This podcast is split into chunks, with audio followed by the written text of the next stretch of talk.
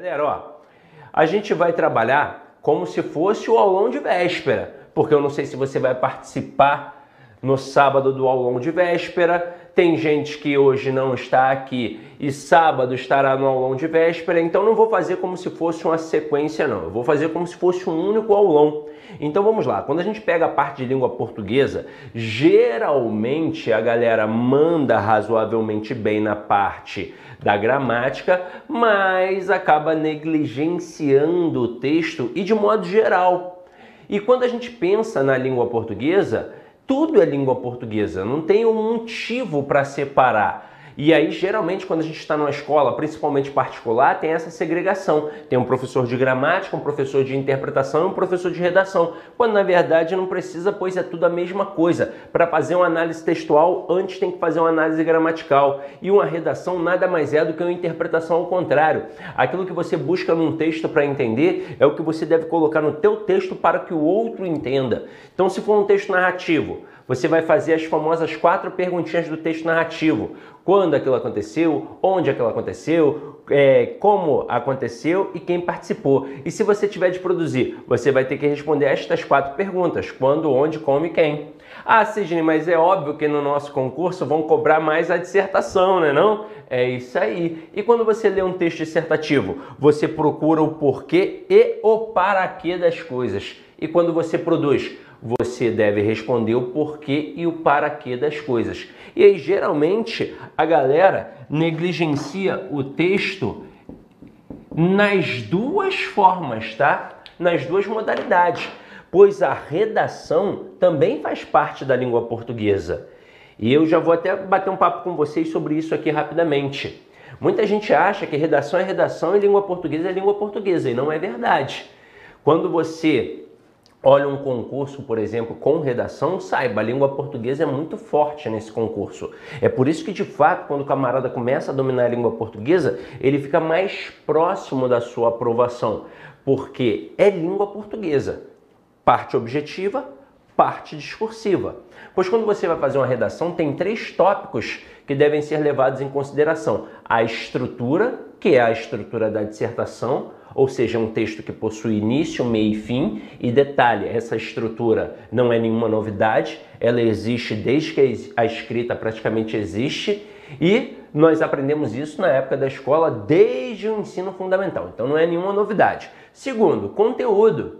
Ora, se tem alguns conteúdos aí sendo ventilados para a prova de vocês, vocês devem estudar esses conteúdos. Não é assim, ah, mas professor, qual assunto, qual tema você acha com certeza que vai cair? Aí um professor fala um tema e aí o aluno só estuda aquele tema. Caramba, a gente virou o que? A mãe de Ná? Não, se tem 10 temas sendo ventilados, estude os 10 temas, porque você só pode falar sobre aquilo que você sabe. E o terceiro tópico mega importante, parece que a galera esquece, a gramática. Redação cobra a gramática demais. Se você não manda bem na regência, na concordância, na crase, na pontuação, na colocação pronominal, teu texto vai capengar, fora que vai ser descontado a cada erro gramatical. Então, obviamente, você não vai chegar a ter uma boa nota na redação se não estudar gramática. Agora, voltando para a língua portuguesa como a gente tem em mente, não é só para acertar as questões de português, não. É para acertar questões na prova inteira. Vários candidatos erram questão de direito não por falta de conhecimento jurídico, mas sim por falta de conhecimento linguístico. O cara leu a questão e não entendeu o que a questão estava perguntando. Às vezes porque apareceu uma conjunção e ele não compreendeu a ideia da conjunção ali, ele não entendeu o valor semântico, às vezes por conta de uma palavra com a qual ele não tem familiaridade. E às vezes há palavras que o candidato até pensa, poxa, essa daí eu tenho familiaridade, essa daí eu vejo direto. Aí às vezes o cara passa a vida inteira estudando um manual, às vezes jurídico, aparece a tal da palavrinha, ele pensa que sabe o significado daquela palavrinha, mas na verdade ele sempre estudou de forma contrária. Vou citar aqui duas palavras: prescindível e imprescindível. Prescindível, muita gente acha que é aquilo que precisa, ó, prescindível, quando na verdade prescindível é aquilo que é dispensável, que na verdade não precisa. Então, se eu disser este documento é prescindível para o processo, ele não serve para nada, ele é dispensável. Agora, imprescindível é aquilo que é indispensável, no fim das contas, é aquilo que de fato precisa. Então, se eu colocar este documento é indispensável, é, é imprescindível para o processo, aí significa que ele tem que estar ali de qualquer jeito. Tranquilo? Então vamos lá. Meus amores, Lilo está perguntando se vai ficar gravado. Poxa, não vai poder assistir agora? Não tem problema não, ó. É, vai ficar gravado sim. Todas as aulas aqui no Focus ficam no canal do Focus Concursos. Vocês podem fazer uma, uma procura aí pelo canal do YouTube do Focus. Tem sempre muita coisa boa, tá? A Deia colocou aqui, ó, que tem medo de redação. Então, Deia, vou te dar um conselho. Tá bem próxima a prova, né? Então se apega a alguma estrutura ali e vai que vai. Se houvesse mais tempo, eu ia falar não só para se apegar a uma estrutura, mas sim para produzir várias redações. Porque a gente escreve mal porque não escreve. A partir do momento que você passa a escrever constantemente, obviamente você passa a escrever bem. É só você voltar ao passado, pensar lá naquela época do ensino fundamental e perceber que as meninas Claro, havia exceções, mas de modo geral, as meninas escreviam melhor do que os meninos, porque elas tinham o hábito de produzir o diário antes de dormir. Então, como elas tinham aquela, né, o hábito da escrita, elas acabavam escrevendo, obviamente, melhor do que os meninos. Então, esse é o segredo. Assim como o segredo para aprender língua portuguesa é só um, é a constância. E em língua portuguesa, eu não posso falar pelas outras disciplinas. Aliás, eu até posso falar um pouquinho, porque eu sei que tem concurso que não cobra tudo da disciplina, cobra uma parte da disciplina, como é o caso de informática, como é o caso de raciocínio lógico, como é o caso, às vezes, até de um direito constitucional. Não cobra tudo, cobra parte. Agora, em língua portuguesa não tem para onde fugir. Você deve estudar tudo. Ué, mas eu não vi determinada palavra no meu edital. Eu tenho que estudar, Sidney? Tem. Tem que estudar porque os assuntos em língua portuguesa estão interligados. E quando você entende essa dinâmica e estuda tudo, aí é que você começa a compreender o ambiente linguístico. E não é estudar uma vez. A gente tem essa mania, ah, eu quero ver uma vez e quero aprender. Não é assim que funciona. Caramba, qual é a tua lacuna escolar?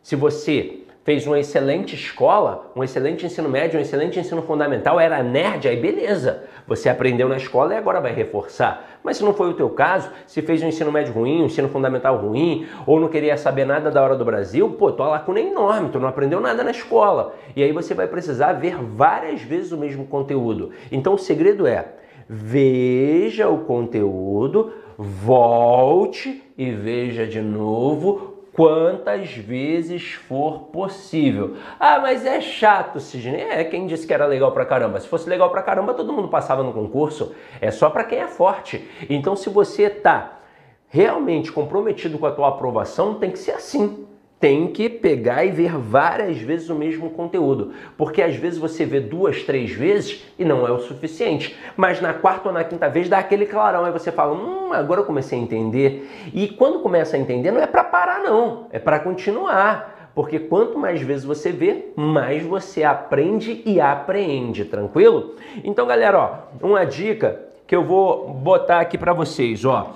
Quando a gente pensa em texto, um dos grandes equívocos do candidato é fazer uma leitura equivocada. Uma leitura equivocada. Ele faz uma leitura mental e acaba dispersando. Lá pela linha 7, pela linha 8, ele já começa a pensar no papagaio, no periquito, no feijão que deixou no fogo, mas na marra ele tem que ir até o final. Porém, fica com aquela sensação horrorosa de não ter entendido o texto, a tal ponto que ele não sabe se é sobre política, religião, economia e por aí vai. Ele tem duas opções ou ele parte para a prova sem ter entendido o texto, particularmente acho até a melhor opção, porque ele vai fazer primeiras de gramática, depois, se sobrar um tempinho, ele volta para entender melhor o texto, ou ele faz uma segunda leitura imediata. Se funcionar, maravilha. O problema é quando não funciona, porque imagina, o cara leu o texto duas vezes e não entendeu nas duas vezes. Não é cristão no mundo que mantém a calma. Então ele vai se desesperar. Desestabilizou, já era. Tem que fazer a prova tranquilo perdeu esse prumo aí, hum, não vai render bem. E aí, como é que eu posso fazer então para evitar isso, Sidoca? Basta fazer uma leitura atenta. E a leitura atenta advém disso daqui, ó. uma leitura em voz alta. O texto nunca foi feito para ser lido mentalmente, ele sempre foi feito para ser lido em voz alta. Eu não sei se vocês sabem, mas o gago ele só gagueja porque pensa muito rápido e o aparelho fonador não acompanha. Em que momento ele não gagueja? Na hora do canto. Porque na hora do canto ele emprega as pausas e as entonações. O mesmo ocorre com a nossa leitura. A leitura mental ela não emprega as pausas e as entonações, porque a gente não coloca vírgula e ponto no pensamento. E por isso eu disperso. Quando eu faço a leitura em voz alta, claro que não precisa ser nesse tom de voz aqui, é só um leve balbuciar. E hoje em dia, então, com esse negócio da pandemia que você vai estar de máscara, ninguém nem vai perceber que você está fazendo isso, é a verdade. Aí você vai ler mais devagar já de cara, e isso já vai fazer você prestar mais atenção. Segundo, você vai perceber sim as pausas, as entonações. Aquelas vírgulas, aqueles pontos não estão ali à toa. Tem palavra que é para ser dita mais fortemente mesmo. E dessa forma você vai compreender e interpretar melhor o texto. Então essa é a primeira dica. Detalhe, essa dica não é só para o texto de língua portuguesa. Essa dica é para todos os textos da prova e de preferência também para o enunciado das questões porque às vezes o camarada simplesmente não entendeu o que a questão estava pedindo. E ele não entendeu por quê? Porque não leu adequadamente. Então, se ele fizer uma leitura atenta, já resolveu o problema dele ali. Há outras dicas? Ah, mas eu vou deixar o creme de la creme para o sábado, porque eu quero você no sábado também. Mas essa dica aí já faz toda a diferença. Vamos colocá-la em prática aqui agora. Ó. Pegar aqui o texto Efeito Google efeito Google. Muda uso da memória humana. Pense rápido. Qual o número de telefone da casa em que você morou quando era criança?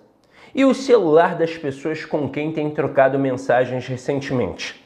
Por certo, foi mais fácil responder a primeira pergunta do que a segunda, mas você não está sozinho. Estudos científicos chamam esse fenômeno de efeito Google ou amnésia digital. E o que, que seria isso? Um sintoma de comportamento cada vez mais comum, o de confiar o armazenamento de dados importantes aos nossos dispositivos eletrônicos e à internet em vez de guardá-los na cabeça. Na internet, basta um clique para vasculhar um sem número de informações, segundo Adrian F. Hards, da Universidade de Austin, nos Estados Unidos. O acesso rápido e a quantidade de textos fazem com que o cérebro não considere útil gravar esses dados, uma vez que é fácil encontrá-los de novo rapidamente. Então preste atenção nisso o acesso rápido e a quantidade de textos fazem o cérebro, com que o cérebro não considere útil gravar esses dados. Aí olha aqui, ó. Uma vez que essa expressão aqui é uma expressão causal, ó. Uma vez que é fácil encontrá-los de novo rapidamente. Então, ó, tem uma relação de causa e consequência aqui. Como é fácil encontrar rapidamente no meu celular, ou num computador, o meu cérebro não guarda essa informação, porque considera desnecessário. Para que, que eu vou gastar energia guardando isso se é só pegar o celular e pum, olhar que está ali de novo? Aí aqui vem um, uma fala do Paulo Bertolucci, da Unifesp. É como quando consultamos o telefone de uma loja Após discar e fazer a ligação, não precisamos mais dele. E aí, continuando, é o que mostra também uma pesquisa recente conduzida pela empresa de segurança digital Kaspersky, realizada com 6 mil pessoas em países da União Europeia. Ao receberem uma questão, 57% dos entrevistados tentam sugerir uma resposta sozinhos, mas 36% usam a internet para elaborar sua resposta. Além disso, 24% de todos os entrevistados admitiram esquecer a informação logo após utilizá-la para responder à pergunta, o que gerou a expressão amnésia digital. Para Bertolucci, no entanto, o conceito é incorreto. Amnésia significa esquecer-se de algo. Na amnésia digital, a pessoa não chega nem a aprender e, portanto, não consegue esquecer algo que escolheu nem lembrar. Então veja bem, o Bertolucci ele não nega o processo, ele não nega que isso aconteça com as pessoas, ele não concorda com o termo. Ah, eu não gosto de amnésia digital porque para ser amnésia eu tenho que esquecer aquilo que eu já tinha aprendido. Mas nesse caso aí as pessoas nem aprendem, elas escolhem não aprender. Então por isso ele contesta a expressão amnésia digital, tá? Então vamos lá. Outra coisa que eu vou falar aqui importante antes de, de nós partirmos para a questão, já que a gente entendeu o texto. Coisas que eu vi na internet e me assustaram de fato sobre a questão do texto. Eu vi um vídeo muito acessado, por sinal, dizendo que os alunos não precisavam ler o texto para responder as questões de texto. Caramba, coloca o tic-tac para pensar. Se você ler, pega um texto para ler, depois vai para as questões e ainda assim erra algumas, imagina sem ler, caramba. A gente virou o que agora? Virou vidente? Para poder acertar as paradas sem ler o texto? Não tem como. Aí tem uma outra informação que eu até vejo certo sentido, mas não não comungo desse processo. Porque a dica é: não leia o texto, vá direto para o comando das questões e depois leia o texto. Isso só tem um intuito: fazer você é, ser mais rápido na execução da prova. Mas eu creio que você não quer ser o Seninha. Você quer gabaritar, não é? Então, na verdade, o cara faz você apenas ler o texto uma vez a menos. Que maravilha vai acontecer aí? Você já vai ter que ler a questão e voltar para o texto com foco, com objetivo. Não tem problema nenhum ler o texto primeiro dessa forma, destacando tudo que te chama a atenção. Então, a primeira leitura en passant eu acho muito interessante para você entender a ideia central. Depois você vai para o comando da questão e volte quantas vezes for necessário. Se tiver que voltar 20 vezes ao texto, volte, mas acerte a questão. Pô, Sidoca, fiquei cansado. Aí você muda o time da parada. Pegou a questão, sei lá, muito grande, muito complexa, tu já está ali com duas horas de prova e hum, esbarrou na questão. Aí o que, que você faz? Pede para ir ao banheiro. Vai ao banheiro, joga uma água na cara, faz um, um xixi, um polichinelo, sei lá o que, que você vai fazer, um alongamento. Aí depois você volta já num, numa dinâmica diferente, mais concentrado. Encontrou ali algum desconforto com alguma questão? Dá um tempo, deixa ela quieta ou então já vá direto ao banheiro, vai dar uma caminhada, molhar o rosto, volta e pega firme, tá? Então, galera, olha aqui a nossa primeira questão relacionada a esse texto. De acordo com o texto, olha isso aqui. Diz para mim, você que está aí no chat, essa questão de compreensão ou de interpretação. Já tinha parado para pensar sobre isso? Porque depois que você faz a leitura do texto, você vai para a questão para saber se ela é de compreensão ou se ela é de interpretação. A verdade é que são duas dinâmicas diferentes. Nem sempre as bancas conseguem trabalhar bem para mostrar essa diferença. Parece que às vezes o avaliador da banca vê de forma indistinta, mas são duas dinâmicas completamente diferentes. Quando a gente pensa em compreensão, é aquilo que está dentro do texto, e quando a gente pensa em interpretação, é aquilo que vai além do texto. Isso influencia o que? O comando da questão, a ordem dada. Se a questão é de compreensão, ela te joga para dentro do texto. Como é que vai ser o comando dessa questão? Segundo o texto, de acordo com o texto, na linha tal, no termo tal, no período tal, no parágrafo tal e por aí vai. E se a questão fizer isso, você tem mais é que agradecer, porque ela está te direcionando. Se a questão te mandar, por exemplo, para a linha 5, você vai até a linha 5 e vai destacar o termo que está ali. E por que você vai fazer isso? Porque a resposta dessa questão está aqui, ó, no entorno da linha 5. E o que eu quero dizer com isso? Que para responder uma questão de compreensão, basta ter calma e atenção. Você vai encontrar a resposta, afinal de contas, ela está dentro do texto. Agora, e quando a questão é de interpretação? Aí o bicho pega, porque vai além do texto. muda completamente o comando, não é mais segundo texto, agora infere-se que, deduz-se que, analisa-se que, e por aí vai. E se eu estou falando que vai além do texto, eu estou falando de conhecimento de mundo. É aí que a gente separa os meninos dos lobos, o joio do trigo. Se eu estou falando de conhecimento de mundo, é óbvio que você não vai adquirir esse conhecimento de mundo num cursinho, de uma hora para outra. Isso é a bagagem de uma vida inteira. E quanto maior o teu conhecimento de mundo, maior a tua capacidade interpretativa. Então tem que ter lido bons livros, ter visto bons filmes, ter escutado boa música. Idade quanto uma pessoa de 40 anos é infinitamente mais experiente que uma pessoa de 20. Aí você vai falar, pô, então eu tô ferrado porque eu só vejo sessão da tarde, escuto a Anitta. Mas para nossa sorte, nas provas de modo geral, o que mais cai é a compreensão. E quando cai a interpretação, ainda assim tem um texto como base. E o que eu quero dizer com isso? Que numa prova de concurso público você jamais vai se preocupar com o que o autor quis dizer, você só vai se preocupar com o que ele disse de fato. E dentro dessa perspectiva, saiba, isso aqui, essa leitura em voz alta, atenta, destacando tudo que de fato chamar a atenção, já vai ser o suficiente para responder bem as questões de texto. E você vai ver isso agora, ó.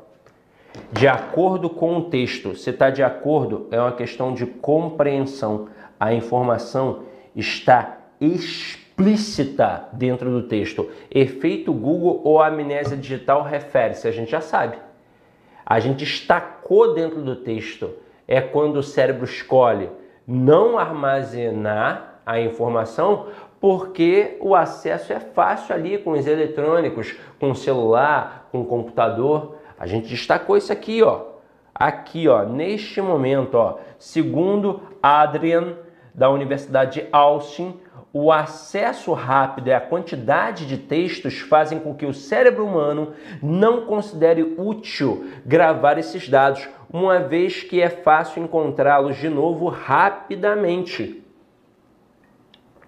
E aí veja, letra A, ao apagamento da memória de longo prazo devido ao armazenamento de dados em dispositivos eletrônicos. Não, não fala de apagamento da memória de longo prazo até porque não é algo que você já sabia, guardou há muito tempo e agora vai esquecer. Letra B. A dificuldade de quem tem lapsos de memória em aprender conteúdos novos por meio de ambiente. Isso é uma extrapolação, isso nem menciona no texto. Letra C. A tendência de deixar de memorizar informações acessadas facilmente por meio de aparatos eletrônicos. Pronto, é essa aqui, ó. Tá aqui o gabarito. Inclusive esse texto e essa questão aqui vem até para corroborar uma informação sobre o nosso estudo. Muita gente estuda de forma equivocada. O camarada pega, por exemplo, vou pegar o português. Ah, vou começar por português. Aí ele estuda tudo de português, aí terminou. Aí deixa quieto. Aí vai para informática. Agora eu vou estudar tudo de informática. Aí terminou a informática, vai para um direito penal. Agora eu vou estudar tudo de direito, de direito penal. Chega o dia da prova, pô, tem mais de nove meses que o cara viu o conteúdo de língua portuguesa. É óbvio que ele esqueceu, porque o nosso cérebro ele é seletivo, ele descarta aquilo que a gente não está usando. É por isso que o grande segredo da aprovação é a constância, é continuar vendo o conteúdo, porque se a gente visualiza uma vez apenas e deixa quieto, o cérebro acha que aquilo não é importante e descarta. É por isso que dá clarão, pô, eu estudei essa parada, mas não lembro. Então você tem que continuar vendo, continuar utilizando para o cérebro entender que aquilo ali é importante. E aí você não esquece, mas tem que ter a constância. É como, por exemplo, questões de vocabulário. Nós temos quase 500 mil palavras na língua portuguesa. Ninguém domina 500 mil palavras. Você não domina, eu não domino, mas o Bechara também não domina. Ninguém, é humanamente impossível. É por isso que a gente tem dicionário. Aí você tem que criar um caderninho do vocabulário. Concurseiro tem que ter isso. Então, apareceu determinada palavrinha, você vai lá, anota e coloca o significado, de preferência em seguida, porque se deixar para depois já era. Mas aí tem gente que não faz isso. Aí o cara pega até uma palavra, ele viu a palavra numa prova. E vou dar uma estudada nessa palavra ali, porque eu não sei o que, que é. Aí ele estudou, mas não anotou, não colocou no dia a dia, porque o grande pulo do gato não é nem anotar, não. Isso é só a primeira coisa que você tem que fazer. O grande pulo do gato é trazer para o dia a dia, é aplicar, é aplicação para minha conversa com os amigos, para minha produção textual, porque aí eu fico familiarizado com aquele universo de palavras. E quando cai na prova, para mim é algo muito simples. Agora, se eu não uso, olha o que, que vai acontecer. A danada da palavra vai aparecer eu vou pensar, meu Deus, eu pesquisei essa palavra faz um mês no dicionário, mas eu não lembro não o que, que ela significa. Então é por isso que a gente tem sempre que ver constantemente. Então, ó, continuando aqui, ó, próxima questão. A pesquisa da Kaspersky revelou que, cara, essa daqui não tem como errar. Não tem como errar. O cara só erra essa questão. Eu nem olhei a questão. Eu só olhei o comando da questão. Mas por que eu estou dizendo que não tem como errar? Porque a pesquisa está aqui, caramba. Olha só isso aqui, ó. Olha só isso aqui. Todos os dados da pesquisa. Então vamos lá. Letra A. Uma parte significativa dos entrevistados consultou a internet para responder a segunda pergunta. Opa, vamos lá. Quantos utilizaram a internet para responder a segunda pergunta? 36%. 36% é uma parte significativa? É, claro que é uma parte significativa. Não é 1%, 2%, são 36%. É muita coisa. Aí, essa letra A, a priori está certa, mas vamos olhar as outras. Letra B, uma parte irrelevante, ou seja, que não tem importância,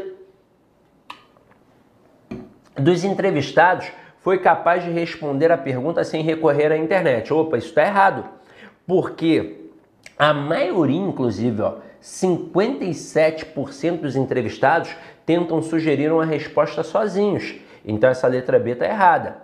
Letra C. Os entrevistados demonstraram distúrbios de atenção e de aprendizado após serem expostos à internet. Isso nem é mencionado na pesquisa. Isso aqui é uma extrapolação. Então, nem no texto estava. Letra D. Cerca de um quarto, um quarto ou 25% dos entrevistados que acessaram a internet desconhecia o propósito da pesquisa. Essa informação também não foi exposta no texto. E letra E. A maior parte dos entrevistados foi capaz de responder a pergunta sem o auxílio da internet. Outro equívoco, porque ó, 57% foi capaz de responder. A maior parte, inclusive. Então, aqui gabarito letra A. Próxima questão. A atividade humana alterou os sistemas naturais da Terra a tal ponto e deixou marcas tão evidentes no registro geológico do planeta que, se os especialistas assim decidirem, as gerações futuras não deverão ter problemas em identificar o chamado Antropoceno, a era dos humanos.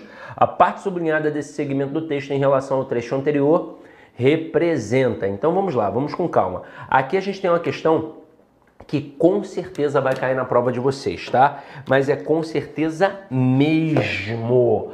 É uma questão atrelada à coesão textual. Coesão é algo certo na prova de vocês, tá?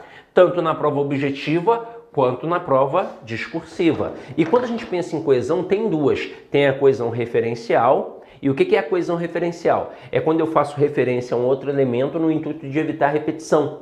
Na fala, eu posso várias vezes repetir o mesmo termo. Na escrita, se eu repito, eu demonstro pobreza de vocabulário. E o principal elemento da coesão referencial é o pronome. Agora, quando a gente pensa em coesão sequencial, que é a outra, é a sequência das ideias empregadas dentro de um texto. Se tem causa, consequência, finalidade, oposição, conclusão e por aí vai. E o principal elemento é a conjunção. Então, vai cair questão de conjunção para vocês? Vai. Eu não tenho dúvida. E eu vou dar um dado estatístico muito importante, já que a gente acabou de trabalhar aqui uma pesquisa. Em 2015, faz um bom tempo, teve uma prova da Prefeitura do Rio de Janeiro, que foi talvez a prova que mais tenha utilizado o conceito da conjunção.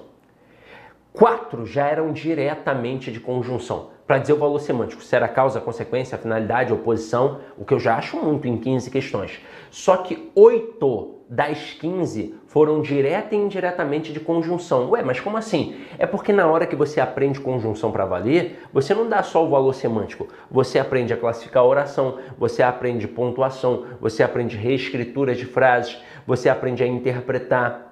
Se tiver uma produção textual, como é que você vai fazer uma produção textual sem indicar causa, consequência, finalidade, oposição, conclusão? Então tem que dominar a conjunção. E aí, ó, a dica é: para dominar as conjunções, você tem que fazer um quadrinho das conjunções que indicam valores semânticos. Então você tem que fazer um quadrinho com as cinco conjunções coordenativas e com as nove conjunções subordinativas adverbiais. Sidoca, por que não coloca as conjunções subordinativas integrantes? Porque elas não indicam valor semântico. Então aqui eu vou me preocupar com as que indicam valor semântico. E não é imprimir colar, não. É copiar. Está mais do que provado que o processo de aquisição do conhecimento está diretamente ligado ao processo de escrita.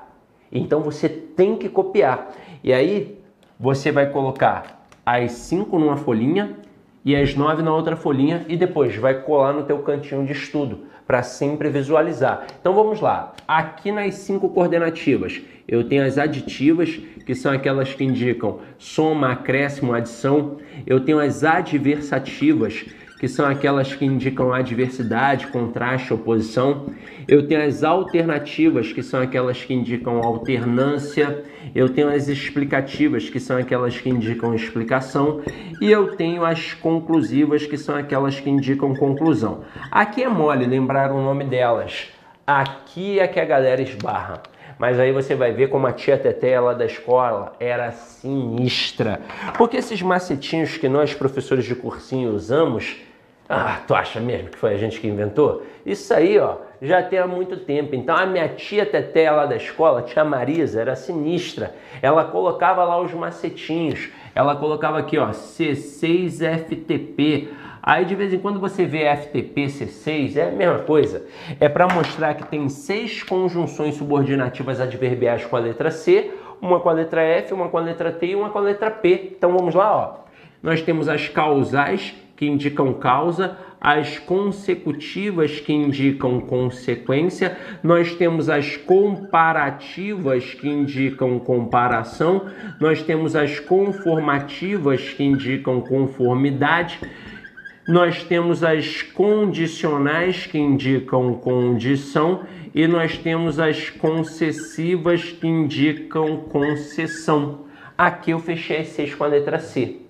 Sem esse macetinho, talvez a gente fique perdido, né? Não lembre. E aí eu consigo encontrar 7, 6, 8, mas pô, cadê o danado do 9? Mas com isso não tem como se perder. Então vamos lá, uma com F, as finais, que indicam finalidade. Com T, as temporais, que indicam tempo.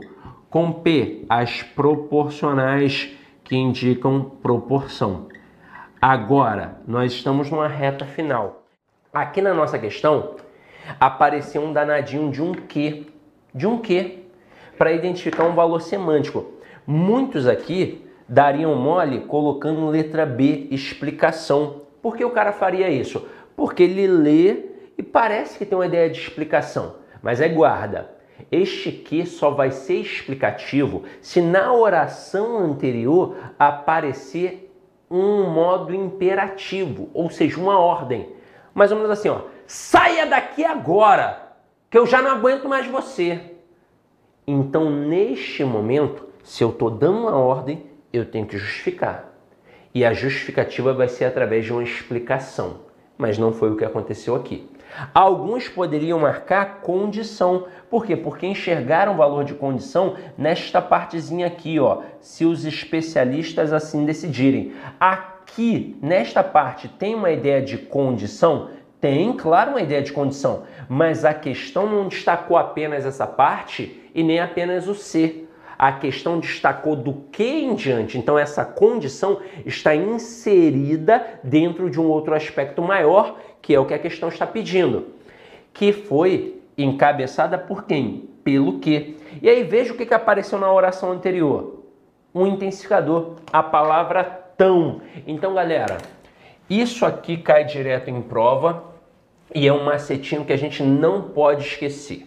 Quando aparece o que e estão pedindo um valor semântico e na oração anterior aparece um intensificador, palavras como tanto, tão, tal e tamanho, nós teremos uma relação de causa e consequência.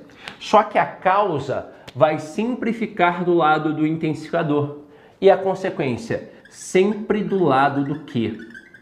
E aí, para você não esquecer, olha o que, que eu vou fazer aqui agora. Eu vou juntar todos os T's, ó, juntei. O que, que eu fiz aqui? Um T grande, né? Ou seja, um tesão. Depois do tesão vem o que? A consequência. É claro que nessa idade vocês já sabem isso. Então veja aqui, ó. Tão que relação de causa e consequência. Mas ele quer saber a relação encabeçada pelo que? Então é a relação de consequência. Com isso, gabarito letra C. Continuando aqui, próxima questão. O que está com função de preposição na alternativa? Galera, é mais uma questão que pode cair na prova de vocês, não com esse valor de preposição, mas a função do que? O que é um cara muito presente nas provas. Ele é muito presente por um motivo muito óbvio. Ele é capaz de encabeçar as três orações subordinadas que nós temos. Nós só temos três orações subordinadas. E o que é capaz de encabeçar as três? Então é por isso que o que ganha tanta importância na prova. Ele é capaz de encabeçar a oração subordinada substantiva, ele é capaz de encabeçar a oração subordinada adjetiva e ele é capaz de encabeçar a oração subordinada adverbial. Cara, na moral, agora eu vou ter que voltar à época da escola e à minha época da escola. Eu tenho certeza absoluta, porque a minha memória do ensino fundamental é muito forte, muito forte. Eu tenho certeza que a professora não explicou isso direito. A professora não explicou. Ela fazia o que? Ela colocava 50 frases durante o bimestre, 100 frases dos assuntos que ela iria cobrar na prova e pegava 10 frases e colocava na prova. Aí, porra, quem era esperto fazia o quê? Decorava aquela bagaça ali. Aí decorava, pô, já decorei, pô, o que cair vai cair, eu vou acertar. Se ela cismasse de fazer diferente, tava todo mundo estrepado porque ninguém tinha entendido nada. Ela só tinha colocado e a gente tinha decorado. E bastava ela fazer isso aqui, ó. Olha o que, que bastava ela ter feito. Filhão, ó, o que que encabeça a oração subordinada substantiva é uma conjunção integrante. O que que encabeça uma oração subordinada substantiva é um pronome relativo. E o que que encabeça uma oração subordinada adverbial é uma conjunção subordinativa adverbial. E aí, basicamente, na prova, quem? A consecutiva. Que é a que a gente acabou de ver, que é a que indica a consequência. E aí, veja como é que fica fácil a identificação. Essa daqui, obrigatoriamente, indica o quê? Consequência. E antes tem o quê? tem um intensificador. Então, se eu colocar assim, ó, Maria estudou tanto que passou na SEAP para pá. Olha aqui o que? O que encabeça a oração subordinada então separa a oração subordinada da principal exatamente onde tem o que, ó. Maria estudou tanto que eu sei que esta primeira aqui é a oração principal e que esta aqui vai ser a oração subordinada, que eu por enquanto não sei quem é. Qual é o próximo passo? Buscar um intensificador. Tem intensificador aqui? Tem. Então já matei a relação de causa e consequência. A causa é ter estudado muito e a consequência é ter passado na prova da SEAP. E aqui, ó, este que vai ser uma conjunção subordinativa adverbial consecutiva e essa oração vai ser uma oração subordinada adverbial consecutiva. Caraca, isso daqui é tranquilão, tranquilão. Agora, onde é que o bicho pega? Naquele pronome relativo e naquela conjunção integrante. Pois quando não tem intensificador, aí o camarada se desespera. Caraca, e agora? É conjunção integrante, é pronome relativo? E aí ele aprende alguns macetes na escola. Um dos macetes para identificar o pronome relativo é trocar o que por o qual a qual. Eu particularmente detesto. Eu trabalhei por mais de 10 anos com crianças. Se você pegar um moleque de 11 anos e falar assim, ó, filho, vou te dar aqui essas frases, troque o que por o qual, qual quando for possível. Dá 50 frases para ele, só que só dá para fazer isso em 10. É inacreditável, ele vai fazer nas 50. Aí tu fala, caraca, como assim? Se não funciona para ele, não funciona para quem tem dificuldade, ou não funciona para quem está há muito tempo sem estudar língua portuguesa. Aí você vai falar, ah, mas para mim funciona. Que bom, parabéns. Mas para muita gente não funciona. Aí o melhor macete é para identificar a conjunção integrante. É o melhor macete, que é pegar toda a oração da qual que faz parte e trocar pela palavra isso. Por quê? Porque a palavra isso, ao contrário, me mostra tudo que tem ali. Eu vou ter um O de oração, um S de subordinada, um S de substantiva e um I para mostrar que é o que? Uma conjunção integrante. Aí eu coloco assim, ó. Espero que o Flamengo vença. Não, eu espero que o Flamengo seja campeão da Libertadores, né? Claro, porque o brasileiro acho que não vai dar, não. Aí aqui nesse momento, espero que já separei as orações. Tem verbo aqui? Tem, oração principal. E essa outra aqui? Uma oração subordinada que eu por enquanto não sei quem é. Qual é o próximo passo? Buscar um intensificador. Tem intensificador? Não. Então já sei que não é uma consecutiva. Agora eu fico na dúvida entre pronome relativo e conjunção integrante. O pronome relativo, você já sabe a essa altura do campeonato, que ele faz referência a um termo anterior. Tá fazendo referência a termo anterior? Aí tu vai falar, sei lá, Sidney. Tô nervosão, você tá louco? Tô quase batendo no fiscal, vou saber se tá fazendo referência ao termo anterior. Calma, calma, calma. Faz um macetinho da conjunção integrante. Dá ou não dá para trocar tudo isso daqui pela palavra isso, ó. Espero isso. Dá. Então, se você consegue trocar tudo pela palavra isso, esse aqui é uma conjunção integrante e aqui tem uma oração subordinada substantiva. Agora, quando a gente pensa na oração subordinada substantiva, ela tem várias funções sintáticas possíveis. São cerca de seis. Sujeito, objeto direto, objeto indireto, complemento nominal, aposto e predicativo. E aí é óbvio que o cara vai pedir a função sintática. Mas olha como é que é fácil. Basta você puxar uma setinha assim, ó, e ver a quem a sua oração está ligada na principal. E está ligada ao verbo de, é, esperar. Quem espera, espera alguma coisa. Verbo transitivo direto, que pede o quê? Um objeto direto. O nome desta oração é enorme e assustador. Oração subordinada substantiva objetiva direta. Mas no fim das contas é apenas um objeto direto que por um acaso tem oração. Tanto que eu posso chamar de objeto direto oracional. Agora, e se eu colocar assim, ó? O aluno que estuda muito conquista boas notas. Tá vendo que aqui tem um que? Tá vendo que tem um que? Aí esse que encabeça uma oração subordinada. Mas a outra estrutura aqui, por enquanto, não tem verbo. Ih, caramba, o que, que aconteceu? A oração subordinada está no meio da principal. O que, que eu faço para saber quem é o verbo da principal ou da subordinada? É mole. O primeiro verbo depois do que é o da subordinada. A partir do próximo já é o da principal. Então, o aluno conquista boas notas é o que a gente chama de oração principal. E que estuda muito é o que a gente chama de oração subordinada, que eu, por enquanto, não sei quem é. Agora, olha o próximo passo: buscar o um intensificador. Tem intensificador? Não. Então, vou ficar na dúvida se é pronome relativo ou conjunção integrante. Agora, eu te pergunto: este que está fazendo referência ao termo anterior? Olha como é que é fácil, não precisa de macete. Quem é que estuda muito? O aluno. Porra, tá fazendo referência ao termo anterior, pronome relativo, oração subordinada adjetiva. Sidoca, não enxerguei, tava nervosaço. Nervosaço, nervosaço.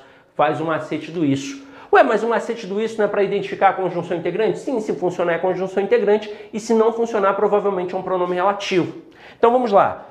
O aluno isso conquista boas notas. Fez sentido? Nenhum sentido. Então só confirmou que é pronome relativo e a oração é subordinada adjetiva. Na tua prova, se cair uma oração subordinada adjetiva, você vai olhar para a questão da pontuação. Sem vírgula, ela vai ser restritiva. Com vírgula, ela vai ser explicativa. Aqui está com ou sem? Sem. Então, por isso, ela é restritiva.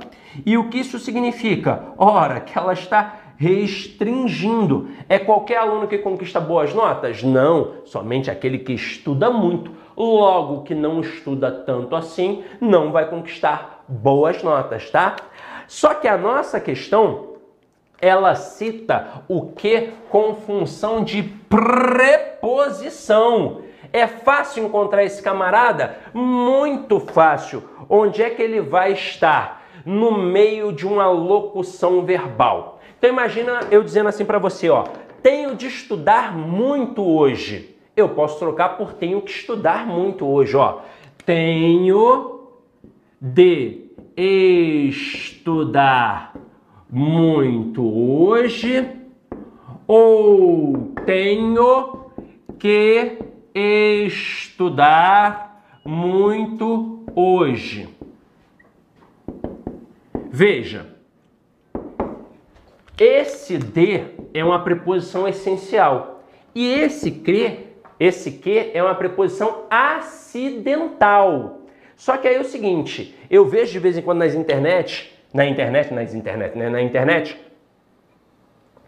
umas dicas muito loucas e aí tem gente que diferencia isso daqui como se uma demandasse obrigatoriedade e outra uma facultatividade. Não, isso não existe. Essas duas expressões são idênticas. Muito lá no passado, elas tiveram alguma diferença. Como esse de sempre foi uma preposição essencial e esse aqui é uma preposição acidental, a primeira era vista como padrão culto formal e a segunda como uma expressão informal. Mas ó, isso é muito lá no passado. Já faz muito tempo que todos os gramáticos aceitam essas duas expressões como padrão culto. Então, a troca de uma estrutura pela outra, numa questão de reescritura, por exemplo, não atribuiria prejuízo gramatical nem alteração de sentido. Então, olha como é que ficou fácil. Onde é que aqui na questão nós temos uma locução verbal em que o que está no meio ligando? Na letra D, ó, teve que acompanhar. O fiscal teve que acompanhar o candidato ao banheiro. Tanto que eu poderia trocar por o fiscal teve de acompanhar. Então, gabarito D de dado. Mas vamos olhar as outras. Letra A. Veja que lindo está o cabelo da nossa amiga. Esse que, ele está ligado à palavra lindo, que é um adjetivo. Ele está intensificando, tanto que daria para dizer, veja quão lindo está o cabelo da nossa amiga. Este que, por exemplo, é um advérbio de intensidade. Letra B de bola. Diz-me com quem andas que te direis quem és. Veja que aqui teve um comando um imperativo. Logo, este que é a justificativa, ou seja, a explicação. Portanto, é uma conjunção coordenativa explicativa. Letra C. João não estudou mais que José, mas entrou na faculdade. Veja que aqui daria para colocar um do. Ó. João não estudou mais do que José. Esse do seria um do expletivo que pode ser retirado. E este que indica a ideia de comparação. Então seria uma conjunção subordinativa adverbial comparativa. E na letra E, não chore, olha aqui um comando, que eu já volto, está explicando. Então, conjunção coordenativa explicativa. Com isso, gabarito de fato, letra D de dromedário. Próxima questão aqui. Não há erro de regência. Letra A. Altos salários são dados aos jogadores. Opa, para, para, para. Quem dá, dá alguma coisa a alguém ou para alguém. Então, altos salários são dados aos jogadores. Letra B, falta de punição implica violência. Opa, aqui tá ok. Verbo implicar no sentido de acarretar é verbo transitivo direto, pede objeto direto, que é um complemento sem preposição. Então, letra B certa, é o gabarito. Letra C. Muitos preferem como ídolos pessoas sem princípios morais do que pessoas honestas. Mas espera aí, quem prefere, prefere alguma coisa a outra. Então aqui não é do que, aqui é para colocar a preposição a. Letra D. todos assistem os programas de televisão. Opa, verbo assistir no sentido de ver, de presenciar, exige a preposição a. Quem assiste, assiste a alguma coisa. Então todos assistem aos programas de televisão. Letra E. O povo esquece rapidamente dois crimes. Espera aí, gente. O verbo esquecer quando sozinho, ele é um verbo transitivo direto. Quem esquece, esquece alguma coisa. Mas se ele estiver acompanhado de um pronome, aí ele vira verbo transitivo indireto regido pela preposição de. Então, ó, quem esquece, esquece alguma coisa. Mas quem se esquece, se esquece de alguma coisa. Como aqui ele colocou o verbo sozinho, tem que ser os crimes. Então, realmente, a única certa era a letra B de bola. Depois, a substituição do elemento grifado pelo pronome correspondente com os necessários ajustes foi feita corretamente em colocação pronominal. O que, que você precisa dominar? Transitividade verbal, sabendo que o o e o lhe são os que mais caem na prova. E isso é bom para gente porque o o sempre vai assumir a função de objeto direto quando atrelado ao verbo e o lhe sempre a função de objeto indireto quando atrelado ao verbo. Então basta você saber identificar se o verbo é transitivo direto ou transitivo indireto e às vezes pode ser até transitivo direto e indireto, mas você vai olhar, tá em qual posição? Tá na posição de objeto direto ou de objeto indireto? Então o lhe só função de objeto indireto quando atrelado ao verbo. Então aqui, ó, letra A, quando veio apanhar a crônica. Aí ele colocou um lhe aqui, ó, esperando que você pense que esse A é uma preposição. Mas não é uma preposição, troca crônica por conto. Quando veio apanhar o, cron, o conto. Então esse apanhar aqui é verbo transitivo direto e esse a aqui é um artigo. Então eu tenho que trocar pelo o. Só que crônica é feminino singular. Mas você sabe, não é só trocar pelo a não aqui agora. Eu tenho que olhar a terminação do verbo. Se a terminação do verbo for vocálica, a, e, i, o, u, aí de fato eu coloco a. Se a terminação do verbo for nasal, aí eu vou colocar o na. Agora, se a terminação do verbo for com R, S ou Z, eu corto e acrescento L. Então aqui, ó, eu vou cortar e vou colocar apanhar lá.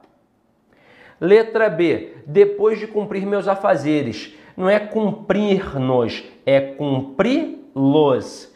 Letra C. Já tive muitas capas e muitos guarda-chuvas. O já é um advérbio, portanto é uma palavra atrativa e realmente vai trazer o pronome para junto dela. Só que aqui eu não coloco lhes, porque quem tem tem alguma coisa, então é verbo transitivo direto. E aqui veja, muitas capas e infinitos guarda-chuvas. Eu tenho as capas e os guarda-chuvas. O pronome trabalha pronome, portanto deve respeitar a concordância nominal.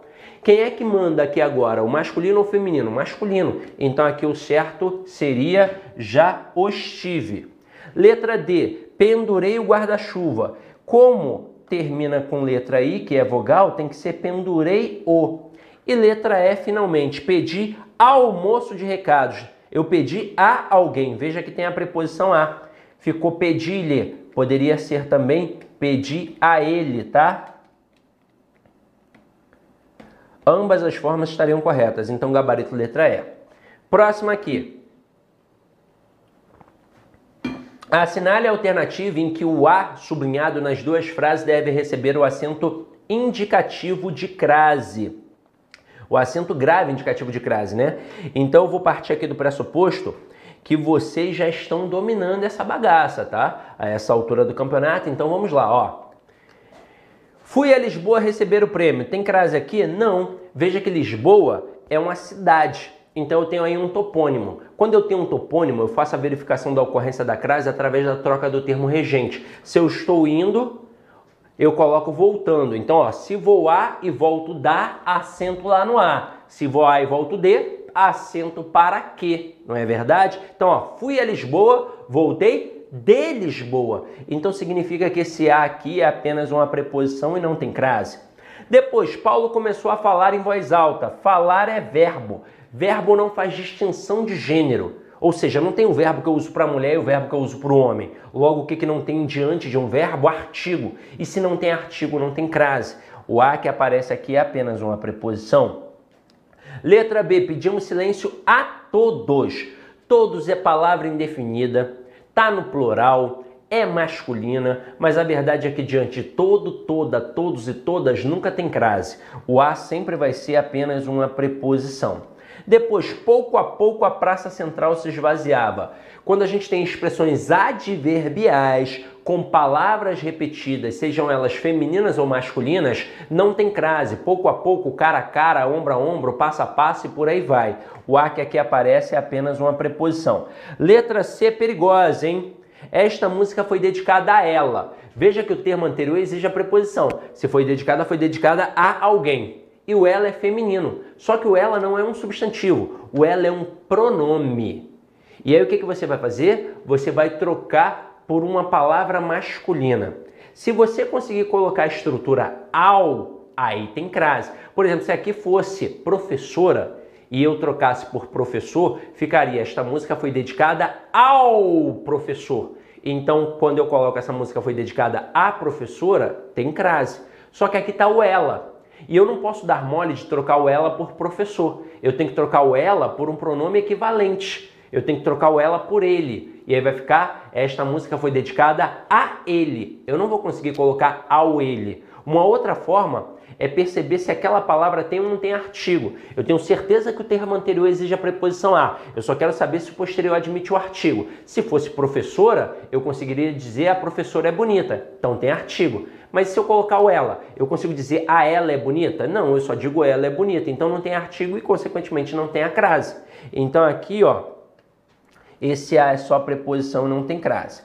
Na próxima, os romeiros chegaram à Bahia. Opa, Bahia é um topônimo. E eles voltaram da Bahia. Se voltaram da, crase A. Então aqui tem crase. Mas é o meu gabarito? Não, porque tem que ser nas duas ocorrências. Letra D.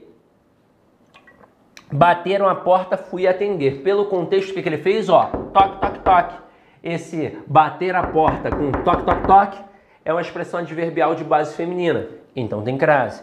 Depois, o carro entrou à direita da rua. Entrou à direita, entrou à esquerda, significa que tem o quê? Crase, porque é uma expressão adverbial de base feminina. Então, gabarito, letra D de dado. Veja que na letra E tem verbo aqui, já não tem como ter crase. Para gente finalizar, é a nossa última questão, a vírgula pode ser retirada sem prejuízo para o significado e mantendo a norma padrão na seguinte sentença. Vamos lá, turma. Mário, vem falar comigo depois do expediente. O que, que a gente tem aqui? Um vocativo. Posso tirar a vírgula do vocativo? Jamais. Na verdade, é o único termo na língua portuguesa que sempre deve vir isolado pela vírgula. É o vocativo, o único. Ah, mas e o aposto? O explicativo sim vem entre vírgula. Mas nós temos outros tipos de aposto. Tem o resumitivo, o distributivo, o nominativo e o único que obrigatoriamente vem entre vírgulas é o explicativo. Então, vocativo, aí sim, sempre com vírgula. Agora aqui, ó. Amanhã apresentaremos a proposta de trabalho. Olha como foi esperta essa questão. Esse amanhã é uma adjunta adverbial de tempo deslocado. E quando a gente tem uma adjunta adverbial deslocado, a gramática tradicional diz o seguinte: que a vírgula vai ser facultativa se essa adjunta adverbial for de curta extensão e que a vírgula vai ser obrigatória se essa adjunta adverbial for de longa extensão. E aí é que começa a briga porque os gramáticos não entraram em consenso. E aí a ABL, a Academia Brasileira de Letras, enfiou a colher no ensino da língua portuguesa e definiu que três ou mais palavras torna o adjunto adverbial grande, portanto, vírgula obrigatória. Mas e a nossa banca, Sidoca? A nossa banca é uma banca com cunho tradicionalista.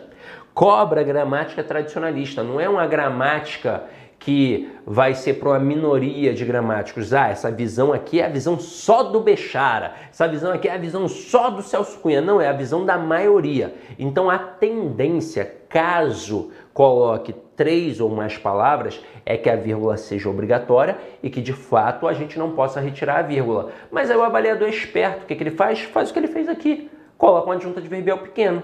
Então colocou uma palavrinha, essa vírgula aqui é o que? Facultativa. Se essa vírgula aqui é facultativa, eu posso retirar sem prejuízo para o significado e mantendo a norma padrão? Posso, gabarito letra B de bola. Letra C, telefonei para o Tavares, meu antigo chefe. Meu antigo chefe está explicando quem é o Tavares. Essa vírgula aqui está sinalizando um aposto explicativo. Vírgula obrigatória.